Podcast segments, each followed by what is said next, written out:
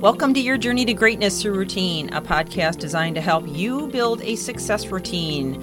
My name is Michelle Steffes, and I'm author of the book, and I'm excited to come to you today with more insights and ideas to accomplish your success routine because it's not the big things we do, but the little things we do every day that make the biggest difference.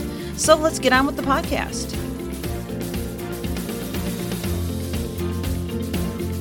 Welcome back to day two of my journey, uh, real life daily lessons, as I continue to walk you kind of behind the scenes of my life of coaching and training and speaking, and of course, just being human.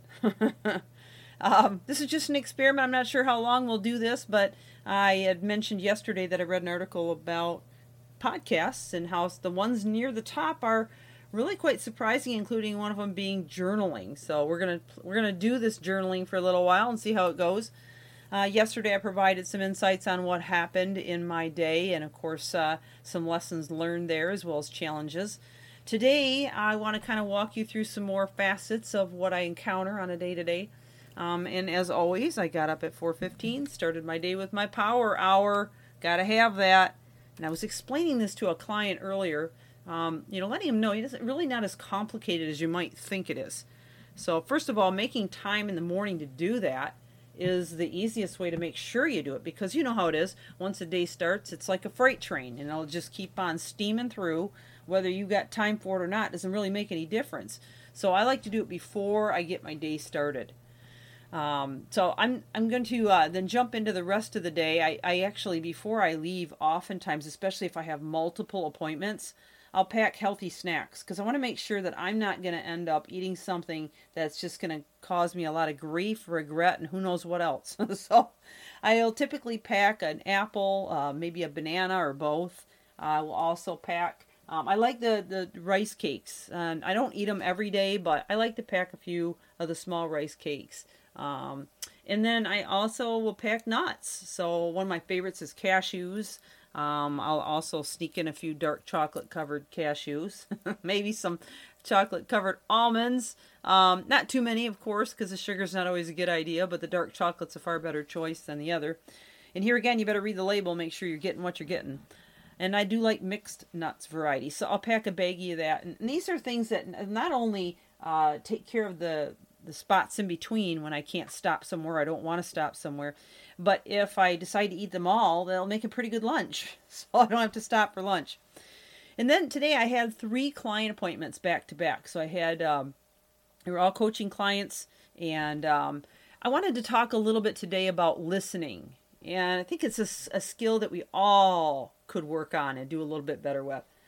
So as I spent the day listening to each of my clients, obviously they all have different stories and, and different stages that they're they're walking through in their lives and their journey. And you know, one of them was just winding down the five and five, and she had done incredibly well. She actually had a growth of 72% in the five weeks on the goals that she had set in front of her and increased her emotional intelligence scores by 18%. But this lady, oh my gosh, she took so many notes. She studied so hard. I was so impressed with how hard she worked at evolving and rewiring her brain, which then it was no surprise that she had done so exceedingly well. But on to the listening part of this, you know, uh, a few errors that that you know we can typically make in terms of listening to others is just going through the motions in other words especially if it's somebody you're familiar with you know a spouse or a child or somebody that you talk to often you know just speaking without really listening you know the same old answers. Yep that's nice you know we've all been there right?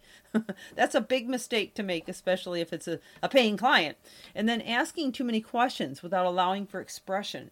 Um, you know, if if by chance you're in a situation where maybe you're pressed for time and you don't have the ability to stop and allow them to express as much as you normally would, then let them know. You know, hey, just say, you know, I, you know, uh, we're going to have to go through, you know, a list of questions fairly quickly. Um, you know, hopefully we can maybe talk a little bit more at the end, but for now, I just need to get through these questions. So if you preface it with that, then they're not as offended as if you just kind of run them over with all these questions. And then the next one is to keep the focus on the focus. Don't don't allow things to get too detracted. Now, if you're a leader and you have to speak at meetings and so forth, this is very important. You've got to keep diverting the attention back to the subject at hand and make sure that the focus is on the focus because if it gets too far off in left field, then it accomplishes nothing and just wastes time. And then refraining from talk just to talk. Uh, sometimes people will just want to fill in the blank spot, or maybe they want to interject because they want to sound engaging. But it's better, much, much better, to use that time if you don't have anything constructive to add, to think carefully about what the person is saying to you so that you can uh, uh, provide proper feedback or listen and take notes, which is I often do, okay? And you know, this may or may not be appropriate in a parent or a, you know, a parent setting or maybe a spousal setting, but it definitely in a work setting it would be appropriate and especially in a meeting setting. But think carefully and use that time to really uh, make sure that whatever you say, it's it's rich and helpful. Keep your heart engaged because people can feel that when you're not engaged. And you've probably talked to somebody before that where their heart wasn't engaged make sure if, if you do start to, to stray, and we can do that occasionally, I mean, I've done that occasionally, quickly rein it right back into the conversation and keep it engaged the full time. Avoid interrupting, especially if it's too much or at, definitely at inappropriate moments, which would only happen if you're not listening or not paying close attention and, you know, making sure that you're engaged with your heart. And then engaging as if you don't like you know something but you don't. That's a very irritating uh, listening mistake.